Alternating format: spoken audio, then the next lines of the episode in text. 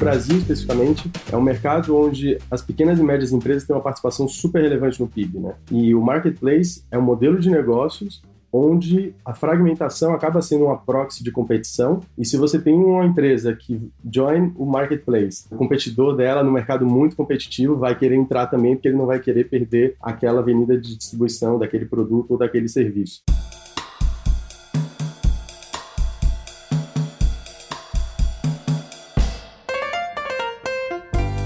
Olá, olá! Está começando mais uma edição do Canary Cast, o podcast do Canary. Eu sou Bruno Capelas, líder de comunicação aqui do Canary, e é um prazer estar com vocês em mais esse papo. Antes de tudo, a gente vai começar apresentando a minha companheira de bancada, Isabel Galera, sócia do Canary. Tudo bom, Bel? Oi, Capelas, tudo ótimo. Adoro estar na bancada com você e hoje a gente tem duas pessoas empreendedoras incríveis também, então tô animada. Hoje a gente vai fazer uma coisa que a gente não fazia há muito tempo, que é bancada em dose dupla. Eu vou apresentar nossos dois convidados. Primeiro eu queria dar as boas-vindas ao Pedro Carvalho, que é cofundador da Cayena, que é um marketplace que busca simplificar a compra de restaurantes, bares, hotéis, todo mundo que mexe com comida, refeições. Antes de fundar a Cayena, o Pedro passou pelo Merrill Lynch, pela Lookbox e ele é formado em economia pelo INSPER. Tudo bom, Pedro? Tudo ótimo, prazer estar aqui, Capelas. Show de bola. Quem também está aqui com a gente é o Marcos Adler, que é co-founder da Clube, é um marketplace B2B que conecta pequenos mercados, pequenos negócios de bairro a fornecedores. Antes de fundar a Clube, o Marcos passou pela McKinsey, ele é formado em economia pelo IBMEC e tem MBA em Wharton. E aí, Marcos, tudo bem? Fala, Capelas. Muito prazer estar aqui com você, com a Bel e bater esse papo. Obrigado pelo convite. Show de bola. Obrigado, Marcos. Obrigado, Pedro, por estarem aqui com a gente. Você já deve ter lido na descrição, então não é uma surpresa, mas tanto Caena quanto Clube são dois marketplaces B2B. Quem está no mundo de startups tem ouvido muito falar desse termo. E a ideia é a gente fazer um deep dive, uma edição especial aqui para falar um pouco sobre isso, especialmente dentro do mercado de comida, mas jeitos diferentes de você comprar comida e bens de consumo aqui no Brasil. A Cayena olha muito para o mercado de restaurantes, já a Clube está olhando muito para o mercado ali de mercadinhos, de padarias, de pequenas lojas de varejo e ajudando essas pessoas, esses negócios a se abastecerem. Acho que eu queria começar pelo Pedro. Pedro, queria entender um pouco de como vocês começaram a Cayena e entender esse negócio de ajudar bares e restaurantes a se abastecer. É um mercado que é bastante conservador até e muitos pequenos negócios. Então queria que você falasse um pouco do começo da Cayena. Capelas, a gente costuma dizer que não é das histórias mais bonitas e inspiradoras aí de empreendedorismo que você vai ouvir provavelmente, mas fato é que o comecinho da Cayena aqui pra gente foi um processo muito analítico. Tá? Então eu, o Gabriel e o Ray, que são meus sócios fundadores aqui, a gente começou a carreira no mercado financeiro, a gente aprendeu muita coisa lá, inclusive essa forma de estruturar o pensamento e foi lá que a gente decidiu, basicamente ainda nos empregos anteriores, se juntar, nos escolhemos uns aos outros como sócios e depois disso a gente estabeleceu quais que seriam ali os pilares da empresa que a gente queria construir juntos e depois a gente foi entender qual que seria essa tese. Então esses pilares basicamente eram que a gente queria que fosse um mercado grande, de preferência fragmentado, offline, onde a gente estivesse mexendo com o core business dos nossos clientes e onde a gente conseguisse oferecer um modelo de negócios ganha-ganha, né, onde a gente fosse remunerado como um percentual da receita adicional que a gente gerou para o nosso cliente ou do custo que a gente evitou para ele. Então, com base nesses pilares, a gente olhou para vários setores, em várias teses, e quando eu digo vários, literalmente desde cemitério, salão de beleza, posto de gasolina, escola, e a gente parou no food service e a gente viu um mercado enorme, super fragmentado nas duas pontas, tanto na oferta quanto na demanda, e ainda super carente de novas tecnologias. E aí foi aí que a gente aproveitou um pouco até da experiência que a minha família tem no segmento. Minha irmã opera uma dark kitchen em Salvador, que tem um restaurante japonês, lanchonetes e tal. E a gente foi entender como é que funcionava o processo de compra de insumos para ela, e a gente viu que era algo super recorrente, antes de tudo, né? Ela comprava as mesmas coisas nos mesmos dias da semana, praticamente nas mesmas marcas e nas mesmas quantidades, mas ainda estava longe de ser um processo automatizado. E aí, curiosamente, na época, eu estava até trocando aqui de plano de saúde, tinha acabado de sair do emprego, e aí a gente acaba fazendo paralelo com tudo que a gente está pensando, né? E o paralelo que eu fiz na época foi com esse processo de compra, aquisição de um plano de saúde, E aí eu falei, pô, engraçado que para o plano de saúde é algo que a gente faz pouquíssimas vezes na nossa vida, né? Trocar de plano de saúde. É um negócio que não representa um percentual muito representativo da sua renda. Você não tem milhares de opções de operadoras, né, para cobrir ali a sua cidade, você tem algumas poucas opções e a variação de preço entre elas não é muito grande. Mas ainda assim, a gente tem uma corretora de saúde que ajuda a gente a fazer esse processo. Enquanto que o restaurante faz compra de insumos toda semana, né, às vezes mais de uma vez por semana, é o custo mais representativo do PNL do restaurante. Ele tem milhares de opções de fornecedores possíveis e a variação de preço entre esses fornecedores chega a mais de 50% no mesmo dia para um mesmo produto da mesma marca. Né? Então a gente falou, pô, é curioso que ainda não existe um broker do food service. E aí a Cayena surgiu basicamente para ser essa corretora do food service. Legal, acho que esse papo vai ser super interessante, que a gente vai ter exemplos muito práticos de problemas semelhantes em diferentes indústrias, né? Então isso vai ser legal e intenso, digamos assim. Marcos, deixa eu te puxar para exatamente a mesma pergunta do Capelas. Conta como foi o processo de discovery da Clube. A Clube está resolvendo um problema similar da Cayena, mas no mercado de varejo, né? Que é um mercado mercado diferente, com as suas especificidades. Conta um pouquinho como que foi encontrar esses problemas, o processo de lapidação dessa tese também. A gente começou muito com base na ideia do João, né, e da experiência dele na Red Bull. Ele foi head de distribuição lá durante alguns anos, e era ele que tinha que garantir que tinha uma latinha de Red Bull em todo o mercadinho, todo bar, né, pela América Latina inteira, eram milhões de pontos de venda. E ele viu como que era difícil fazer essa distribuição, né? E a gente via, a gente fez muita pesquisa, conversou com muitos mercadinhos e viu quão difícil é para eles garantirem os produtos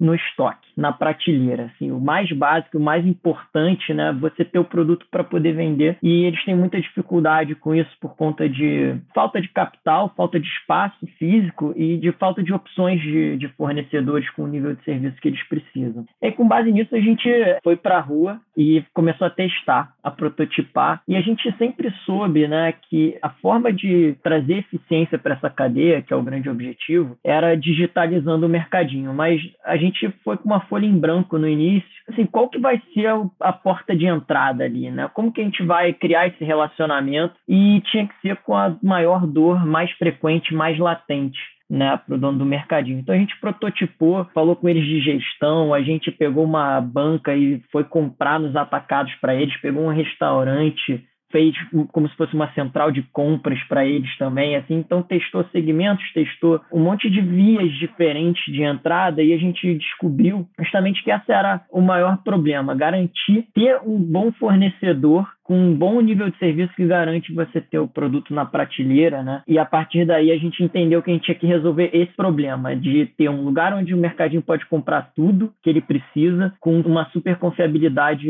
e um super nível de serviço da entrega. Pedro, eu vou te puxar assim, você estava comentando um pouco do background de vocês, né? Você, Ray e Gabriel, todos vieram do mercado financeiro, querendo ou não, a experiência estava muito nesse espaço, né? E não tinham operado uma empresa ainda. O que faz parte, acontece, mas a Poupa Chef, na época que agora é Cayena, sempre foi uma empresa super intensa em operação, assim, super, completamente mão na massa, né? Barriga no balcão e etc. Conta um pouco quais foram os principais desafios operacionais para tirar empresa do papel? Como que vocês bateram cabeça? Até para ajudar founders que estão querendo começar agora. É uma ótima pergunta, Bel. Inclusive, assim, para first time founders, né, montar um marketplace talvez não seja a tarefa mais fácil, né? Tem outros modelos de negócio que talvez sejam um pouco mais amigáveis aí para uma primeira vez, mas fato é que a gente acabou achando que esse era o modelo de negócio que fazia sentido. E como todo marketplace, a gente sofreu ali um pouco com o problema do inception, né, do ovo e da galinha, porque a gente não tinha clientes porque a gente não tinha fornecedores, então não tinha o que oferecer, e a gente não tinha fornecedores porque a gente não tinha clientes, então porque não tinha o que vender. E aí a gente, basicamente a primeira venda que a gente fechou, eu lembro até hoje, parecia que a gente estava negociando um block trade na bolsa de valores, assim, porque estava no telefone com um fornecedor, na frente do dono de restaurante, negociando arroz e feijão, etc.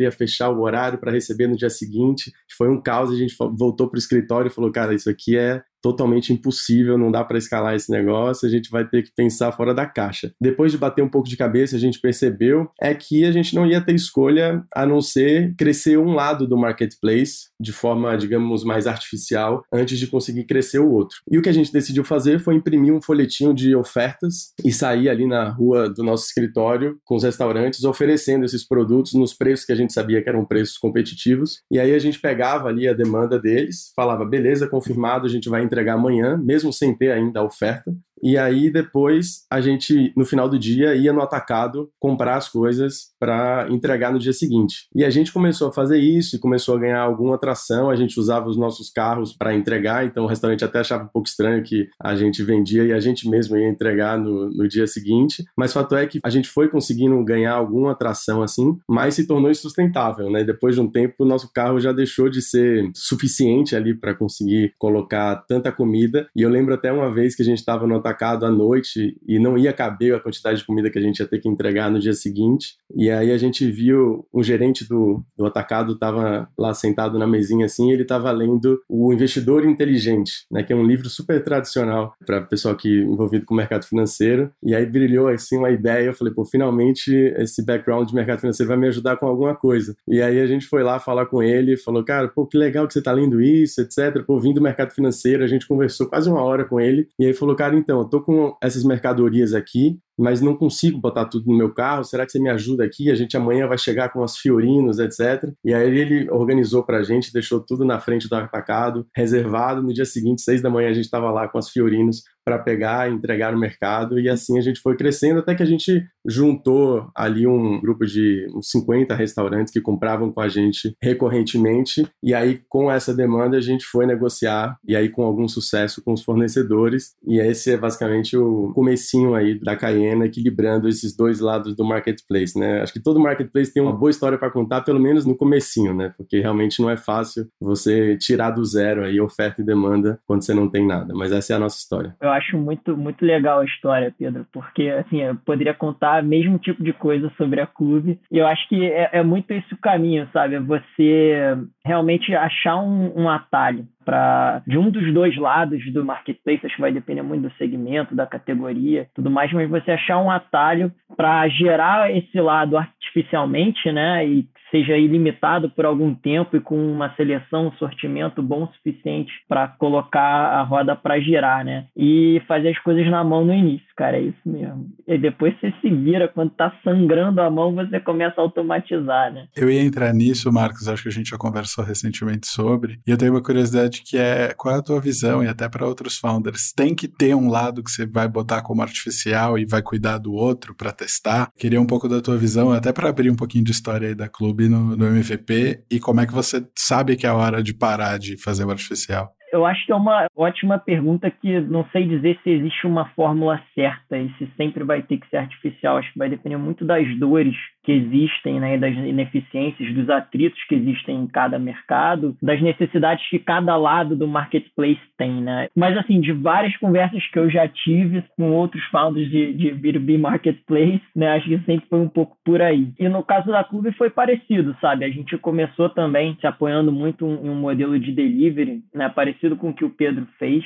né, para botar a roda para girar. E eu acho que o, o momento em que você começa a mudar, né, e a switch é um pouco também o que o Pedro falou, né? Quando você sente que você tem escala o suficiente para chegar para um dos lados, né, e falar, pô, olha só, já tô, no caso, você já tem uma demanda gigante, você vai para os suppliers e fala, olha, eu tenho aqui já uma demanda grande, que é um volume relevante, eu consigo te colocar em tantos mil mercadinhos, né, por exemplo, e aí é que as conversas começam a fluir, né. Eu ia complementar que eu acho interessante que essa dificuldade do marketplace B2B e do marketplace em geral, né, de se estruturar a partir do zero, é, de fato, talvez a grande dificuldade aí desse modelo de negócios, mas é também a grande barreira à entrada, né? Qual que é a maior barreira à entrada do Mercado Livre hoje, é o próprio Mercado Livre. Né? Qual é maior barreira de entrada da Amazon? É a própria escala da Amazon. Então, é mais desafiador realmente montar um modelo de negócio de marketplace, mas uma vez que você consegue né, tirar do chão, é um negócio que cria uma barreira à entrada para outros competidores que é natural, né? A escala defende, é uma característica interessante. E eu acho que é muito por isso que velocidade e crescimento é tão importante, né, nesse modelo. Então, quando você fala com investidores, é crescimento do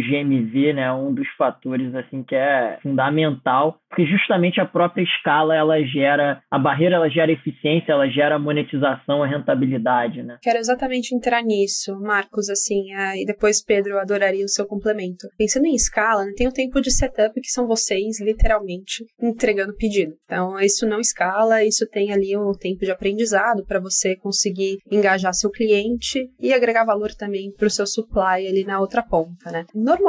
Essas ineficiências elas se encontram em mercados, indústrias que são completamente offline ou muito offline, ou seja, pouca, baixa adoção de tecnologia. Como que vocês fazem essa chave virar para o seu cliente, o seu lado de demanda ou o seu lado de supply, dependendo de como você começa, de fato adotar tecnologia e você começar a ter essa curva de GMV bonita para investidores? Marcos, adoraria a sua opinião depois, Pedro. Jump In também. Na Clube, acho que o grande aprendizado foi de entender que não se trata só de uma conveniência de compra online. Se você só pegar e trazer para o teu cliente só uma conveniência de ah, agora você não precisa mais falar com o vendedor e você pode pedir direto aqui no site, eu acho que vai ser muito difícil de fazer essa conversão. Muitas vezes porque o pessoal nem quer usar uma plataforma, né? Um tipo, pelo menos no nosso mercado, é um perfil muito pouco adepto de tecnologia no geral. E eu acho que a grande sacada é você trazer uma proposta de valor para o negócio do seu cliente, né? Que agrega valor para o negócio dele, que ele vai ser mais rentável, ele vai fazer coisas melhor num conjunto de fatores que é 10 vezes melhor do que a opção que ele tem disponível hoje. Né? Então, dando o exemplo da Clube, a gente faz entrega no dia seguinte, fracionado, sem pedido mínimo. A gente tem mais de 8 mil produtos no portfólio com preços competitivos, então tudo que o mercadinho precisa, e a gente dá prazo e cartão de crédito. Essa combinação, né? O mercadinho pode pedir até 9 da noite e no dia seguinte a mercadoria mercadoria está lá. Essa combinação é uma proposta de valor muito grande para o mercadinho, que ele consegue operar o mercado dele com uma forma muito mais enxuta, muito mais eficiente de operar o estoque. Se eu chegasse para ele e falasse, ó, compra aqui no meu site que é mais legal, é mais fácil, a minha taxa de conversão ia ser muito menor. E só antes do Pedro jump in, Marcos, isso foi uma coisa que vocês aprenderam na prática também, né? Acho que o início da Clube lá foi algo muito mais na linha de tecnologia como produto e teve baixa adoção. Então acho que isso foi um aprendizado prático de como ir para o mercado nessa tese. Né? Exatamente. Parafraseando aí um pouquinho do que o Marcos comentou também, eu acho que nesse caso a gente tem entendido tão bem o nosso cliente e o nosso fornecedor por a gente estar ali em contato direto com eles, né? Fazendo literalmente a entrega. Não tem forma de você estar mais no dia a dia do restaurante do que de fato fazendo a entrega para ele. Isso fez com que a gente entendesse muito bem qual que era a dor desse cliente. Né? E eu acho que isso é o que faz com que a gente, uma vez que entenda essa dor, conseguir adaptar e desenhar a proposta de valor do nosso produto que se adeque exatamente para essa dor. É muito difícil a gente sentado num escritório entender qual que é a proposta de valor que o nosso produto deveria ter para esse restaurante ou para esse mini mercado. Agora, uma vez que a gente está ali vivendo a rotina dele, fica muito mais claro para a gente. E aí eu acho que o grande trick aqui é a gente conseguir usar a tecnologia para fazer com que a proposta de valor para todos os clientes, uma vez que um novo cliente entra, aumente, né? Que é a definição aí do efeito de rede. Então, o que, que a gente precisa fazer para que um novo cliente da Caena aumente a proposta de valor para todos os outros uma vez que ele entrou? E da mesma forma do outro lado também. O que, que precisa fazer para que um fornecedor, uma vez que ele entre na plataforma, ele aumente a proposta de valor para todos os outros fornecedores e para todos os restaurantes também? Quando a gente consegue entender muito bem o que esses dois players aqui estão precisando e a gente consegue fazer com que a participação deles alimente a proposta de valor para todos os outros, aí a gente começa a ter um ciclo virtuoso que faz o GMV crescer, que é o objetivo no, no final do dia. Então, acho que é uma combinação aqui de uma compreensão muito profunda das necessidades dessas duas pontas, que têm interesses, na maioria das vezes, até diferentes, mas como que a gente consegue conciliar essas coisas e fazer com que a participação deles aumente a proposta de valor para todo mundo. Acho que essa é a chave aí para a gente conseguir estimular o GMV, principalmente no comecinho do produto. Isso é muito legal, Pedro, e eu queria dar um double click sobre essa visão de plataforma. Tem até uma coisa que o Marcos falou que eu achei super legal. O cliente, a princípio, não está interessado em usar uma plataforma, mas a plataforma pode ser também não só um único serviço conectando duas pontas, mas também uma série de serviços embedded dentro do que vocês estão oferecendo. E acho que uma oportunidade clara é gestão, outra é serviços financeiros e tudo mais. Eu queria que você falasse um pouco sobre isso. Como é que é essa experiência de criar algo que não é só você estar tá ali entregando o produto que ele quer, mas também um serviço que ele precisa, dado que vocês acabaram de lançar o Cayena Pay. A nossa solução do Cayena Pay, Capelas, para deixar todo mundo na mesma página, basicamente é uma solução de pagamento e crédito para o dono de restaurante e para o próprio fornecedor também, que reduz o risco de inadimplência dele, né? Isso passa por duas coisas aqui. Primeira é a gente melhorar a experiência para o próprio marketplace. Então, se não fosse por isso, talvez a gente não tivesse lançado o Cayena Pay. E óbvio que também é uma oportunidade para a gente criar mais uma barreira à entrada e aumentar ainda mais a proposta de valor para as duas pontas, né? Mas primeiro de tudo o Cayena Pay vem como uma ferramenta para a gente auxiliar o restaurante e o fornecedor para que eles tenham experiências ainda melhores dentro do marketplace. Então, o restaurante que usa o Cayena Pay, ele tem mais prazo de pagamento do que ele teria sem o Cayena Pay, e o fornecedor que usa o Cayena Pay, ele tem o dinheiro dele sem risco de inadimplência e ele consegue vender mais, porque é um restaurante com mais prazo de pagamento, é um restaurante que compra mais na nossa plataforma. Então, esses serviços auxiliares, eles vêm também para aumentar a monetização e, e melhorar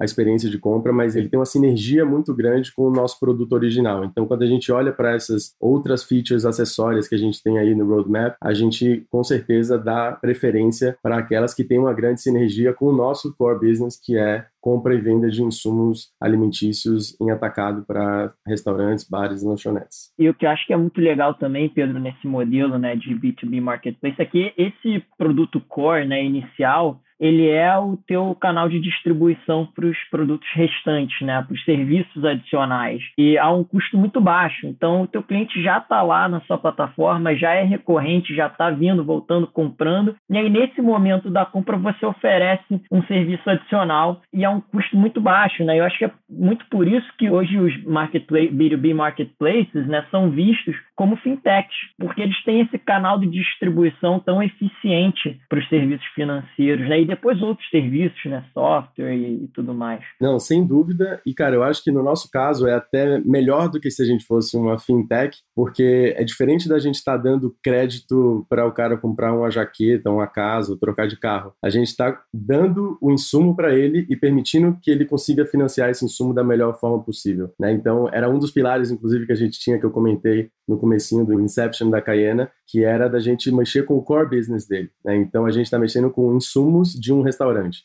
Então, é o que é mais importante ali para o negócio dele. Então, é o tipo de crédito que ele está mais interessado. É muito difícil alguém conseguir dar esse crédito melhor do que a gente que já está envolvido no ecossistema dele ali todos os dias e aquele cliente que está acessando ali o nosso aplicativo ou a plataforma mais de uma vez por semana. Né? Agora tem uma pergunta para os dois, porque exatamente nesse ponto, acho que a partir do momento, como o Marcos falou, que você tem o canal de distribuição, você tem o supply e a demanda nas suas mãos, parecem ótimas opcionalidades você construir outros produtos, sejam eles financeiros ou não. Por exemplo, crédito é um. Conta pra gente como que vocês não perdem o foco, porque é difícil, né? Você tá crescendo, você tá na operação, você tá, enfim, angariando cliente, trazendo mais supply para dentro também. Como que vocês garantem que vocês estão no track certo e focados com, enfim, bastante assertividade aí nas ações de vocês? Olha, posso dividir aqui do meu lado. A gente tinha, Bel, essa premissa de que, essa hipótese, na verdade, o crédito era um grande problema para o dono de restaurante e que a gente conseguiria ajudar ele desde o primeiro pitch que a gente fez para você e para o Marcos lá atrás. E a gente passou mais de um ano validando e esquentando essa ideia aqui dentro antes de lançar. E isso foi um processo de amadurecimento, antes de tudo, óbvio, da ideia, mas também um processo de maturação do próprio marketplace. Né? Então, a gente não lançou o Cayena Pay antes da gente ter certeza que o marketplace em si era um produto com product market fit. Então, até a gente ter um cliente comprando cinco vezes por mês, um ticket médio três vezes maior do que o da indústria, com share of wallet entre 50% e 70% do restaurante, a gente não lançou o Caena Pay. Então, acho que isso é uma primeira coisa. A gente não lançou concomitantemente e tentou encontrar dois product market fits ao mesmo tempo. Quando a gente já estava muito confiante do produto do marketplace, a gente lançou o Caena Pay. Acho que esse é um primeiro ponto. E o segundo é um pouco do que eu comentei, de que não é um produto totalmente acessório, que não tem relação alguma com o marketplace, né? Pelo contrário, eles se alimentam. Quanto melhor é o nosso marketplace, melhor é a proposta de valor do Caena Pay, e quanto melhor é o Caena Pay, melhor é a proposta de valor do marketplace. Então, acho que esses são os dois aspectos que eu iria destacar aqui. Não, acho perfeito, né, Pedro? Eu concordo plenamente. Assim, você tem que garantir que o teu produto inicial, né, que o teu core, está resolvendo muito bem a dor do teu cliente,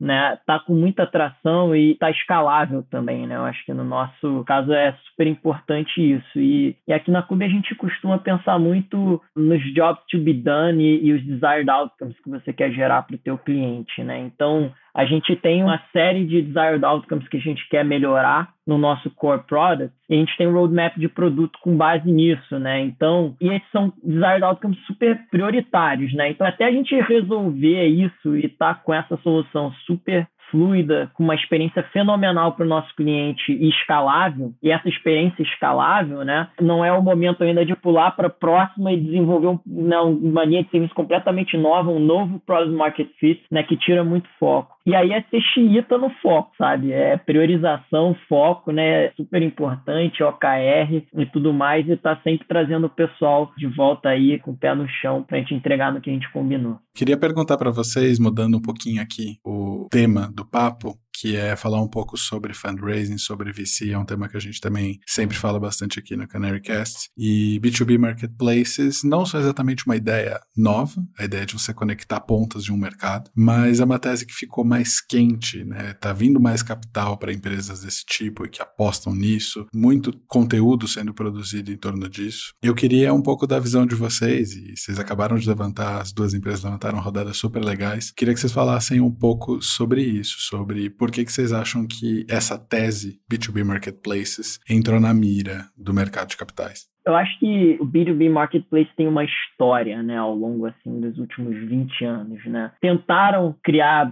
e-commerce e B2B Marketplace lá atrás na bolha dos anos 2000 ali, né, de, uh, e não conseguiram e aí foram os B2C que fluíram, né, e que se desenvolveram, né? E eu acho que foi é, foi muito porque o pessoal que estava desenvolvendo B2C entendeu o UX que precisava fazer e que o B2B Marketplace é mais complexo, as transações são mais complexas você precisa ter outros sets de features, você precisa ser mais focado no segmento específico, uma série de coisas que o pessoal começou a entender mais recentemente. Aí nos últimos cinco anos ou um pouquinho mais, começou a se entender como que você consegue destravar essas transações, esse atrito e trazer eles para um ambiente digital, né? E aí começou a surgir assim a era né, do B2B Marketplace, que acho que é, é um pouco no que a gente está entrando, a gente está no início dessa era, e acho que essa ideia tem se disseminado né, de que, cara, grande parte existe volume gigantesco de transações B2B feitas ainda offline, que isso vai se digitalizar porque o pessoal começou a entender como se faz isso. E aí você tem se proliferando em todas as verticais, né, todas as indústrias, mundo afora, né? E eu acho que é muito legal para nós empreendedores brasileiros, né, Pedro, porque você vai conversar com o investidor, ele já entende, a grande probabilidade já entende essa tese. Você não precisa gastar muito tempo explicando demais assim a dor, o mercado, pô, o que, que você está fazendo. O pessoal já entende muito bem isso e acho que facilita muito as conversas. Posso só fazer uma pergunta em cima desse comentário antes do Pedro responder, ou para o Pedro responder? Porque você falou que o investidor já conhece a tese, concordo plenamente, é uma tese global, né? Mas, pensando em investidores globais, literalmente, que não são brasileiros, ou, enfim, não estão operando em países emergentes, né, que muitas vezes têm similaridades em termos de mercado, como que vocês fazem para explicar o contexto local? Então, por exemplo, Marcos, na Clube, você, um dos seus diferenciais deveria ser logística, que não é algo que necessariamente obviamente os americanos gostam, né? Porque vem como algo super heavy. Pedro tem o mesmo issue, então como que vocês fazem para garantir que o contexto local está muito bem explicado e que deixa a tese talvez um pouquinho diferente em termos de peso barra relevância de cada feature, né? Mas ao mesmo tempo também muito atrativa. Não, com certeza. Acho que esse é um ótimo ponto, né? De a dor de forma geral, né, globalmente é muito parecida, mas aí quando você olha para a estrutura de cada mercado, cada mercado tem uma estrutura muito diferente, né? Cada país e a infra que existe e as dores podem mudar um pouquinho também mais especificamente. E aí as soluções também diferem. Né? E aí eu acho que é muito mais explicar por que, que a tua solução faz sentido, por que, que o contexto em que você está inserido né, faz sentido, quem são os players e como é que esse mercado está estruturado e organizado. Então, é uma conversa diferente de você convencer o cara de que essa solução é necessária. É mais você explicar pô, o contexto e a estrutura de mercado e por que, que o que você escolheu faz mais sentido para resolver. Concordo. Inclusive, no ponto até que o Capelas mencionou, mencionou, né, da insurgência aí dos marketplaces, B2B, tanto aqui quanto lá fora. E eu acho, sinceramente, até, Bel, que os investidores estrangeiros já estão mais educados na tese. Acho que já é um negócio que está acontecendo mais lá, então eles sabem já quais métricas acompanhar, por que, que não dá para comparar com o marketplace B2C. Então, da nossa experiência aqui, costuma ser conversas mais fáceis até do que conversas com eventualmente com até com investidores locais. Mas assim, se a gente olhar para outros mercados e outras teses, né, outros modelos de negócios, não é surpresa que o B2B seja digitalizado depois. Até aqui para o Brasil mesmo, quando a gente olha as grandes empresas Nubank, Loft, Quintandar, Creditas, 99, Rappi, iFood, é tudo B2C. E isso não é por acaso. As primeiras empresas foram digitalizadas no B2C e isso vai gerando uma infraestrutura que sugere que outras empresas possam usar essa estrutura para conseguir montar negócios em cima disso. Né? Então, o que, que seria a proposta de valor para o 99 táxi se as pessoas físicas não tivessem cartão de crédito aqui no Brasil, por exemplo, como é na Argentina? Pois é, no Brasil as pessoas não têm cartão de crédito PJ. Como é que elas vão fazer? Então, o que, que seria da proposta de valor da Caena e da Clube sem cartão de crédito PJ? Pois é, o que é? Alguém vai fazer. Aí veio a TruePay e está fazendo isso, veio a Cora e está fazendo outra coisa. Então, esse ecossistema B2B está começando a acontecer aqui, já aconteceu lá fora, então tem um reconhecimento de padrão aí que é fácil de explicar e eu acho que é só ligar os pontos e até meio que óbvio que marketplaces B2B iam aparecer aqui agora, né? Porque toda a infraestrutura está sendo criada nos últimos anos e isso acaba favorecendo para que esses modelos de negócios consigam agora de um jeito mais maduro acontecer. E aí um outro ponto que eu acho que é importante é o Brasil especificamente é um mercado onde as pequenas e médias empresas têm uma participação super relevante no PIB, né? E o marketplace é um modelo de negócios onde a fragmentação acaba sendo uma proxy de competição. E se você tem uma empresa que join o marketplace, o competidor dela no mercado muito competitivo vai querer entrar também, porque ele não vai querer perder aquela avenida de distribuição daquele produto ou daquele serviço. Né? Então, em mercados muito fragmentados, a tendência é que os marketplaces acabem surgindo. E eu acho que é muito o caso de vários mercados aqui no Brasil, onde são dominados principalmente por empresas pequenas, médias ou até microempresas. Então acho que o ambiente está se moldando bastante aí para que surjam vários outras caenas e clubes e outros marketplaces B2B no futuro. Pedro, você falou no começo dessa resposta super completa e super gostosa de ouvir. Eu adoro quando a gente traz contexto e explica coisas grandes assim no Canarycast. Mas você falou lá atrás sobre os investidores já estão educados sobre as métricas e tem uma pergunta que a gente gente ama aqui no Canarycast, que é quais são as métricas que vocês são obcecados. Eu vou começar por você, Pedro, depois eu quero saber do Marcos também, quais são as métricas que vocês são obcecados na Cayenne e na Clube. Pessoalmente, Capelas, estou muito no dia a dia de produto aqui na Cayena, né? Então, desde o comecinho, a minha métrica, minha estrela norte aqui é sem dúvida a retenção, e aí a gente olha bastante aqui para a retenção tanto de usuários quanto de GMV, até mais para de GMV do que de usuários, e a gente tem conseguido conseguido aí nos últimos meses manter uma retenção de GMV acima de 100%, né? O que é um motivo de muito orgulho aqui para a gente, para um marketplace transacional, né? Onde o restaurante não paga nada para usar ou deixar de usar o produto a qualquer momento no tempo. Ele ter uma recorrência e uma retenção de GMV mensal acima de 100%, quer dizer que poucos clientes estão deixando o serviço, mas que aqueles que ficam aumentam o ticket médio mais do que compensam aqueles que saíram, volume né, deixado por aqueles que saíram. Então essa é uma métrica super importante. O crescimento do GMV, como o Marcos comentou no começo da conversa, sem dúvida é super importante porque o ganho de escala acaba sendo muito importante para a criação da barreira de entrada e para aumentar o poder de barganha com as duas pontas do marketplace. A recorrência é outra coisa que a gente considera super importante. Então, os nossos clientes hoje compram em média mais de uma vez por semana, então a gente considera também essa uma recorrência super bacana. Quando comparado à recorrência de um B2C, por exemplo, imagina, né, se um cliente médio da Magazine Luiza comprasse mais de uma vez por semana, acho que o Fred Trajano ia estar agora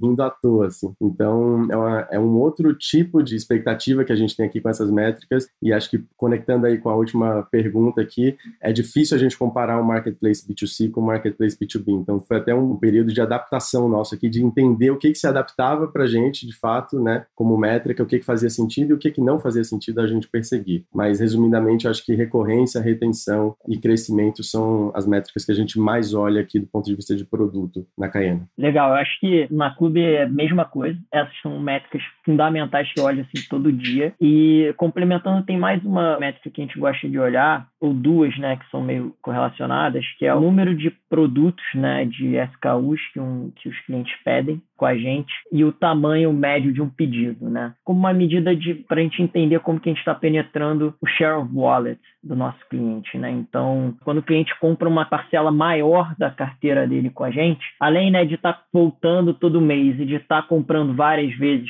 por semana, se cada vez ele está comprando cada vez mais produtos, quer dizer que o nosso relacionamento está ficando cada vez mais próximo e que essa retenção no futuro vai ficar cada vez mais fácil também, com a retenção de GMV aumentando. Então, só isso aqui acho que também é complementar aqui que a gente olha.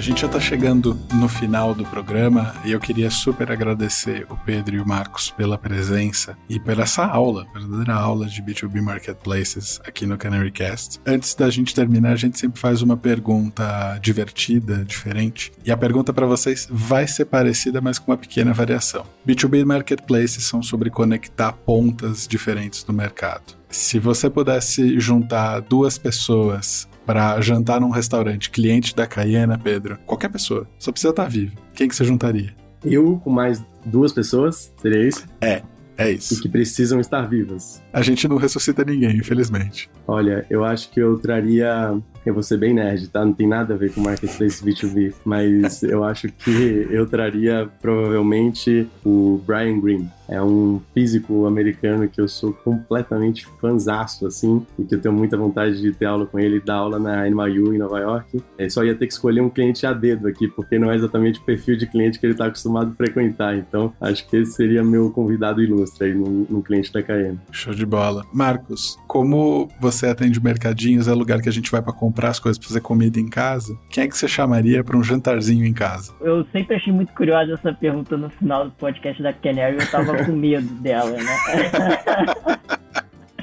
É, a gente vai começar cara... a colocar essa pergunta no processo de investimento.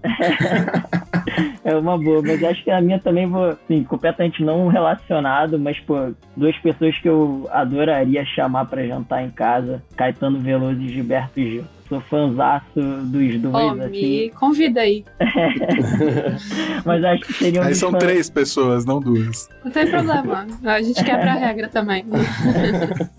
Mas acho que assim, a quantidade de história que eu, que eu ouviria nesse jantar seria assim, fenomenal. Com direito ao luauzinho no final, né? Um voz e violão ali. Nada mal, hein? Nada mal. Marcos, Pedro, mais uma vez, super obrigado pela presença. Foi um prazer dividir esse episódio com vocês. Infelizmente, sem Caetano e Gil no final, mas a gente pode chegar lá um dia, quem sabe. Capelas, foi um prazer enorme participar. Um abraço. Valeu, Bel. Valeu, Capelas. Tchau, tchau. Obrigado por ter escutado mais essa edição do Canary Cast. Queria deixar também o convite para você seguir a gente na sua plataforma de podcast favorita. Um abraço e até a próxima.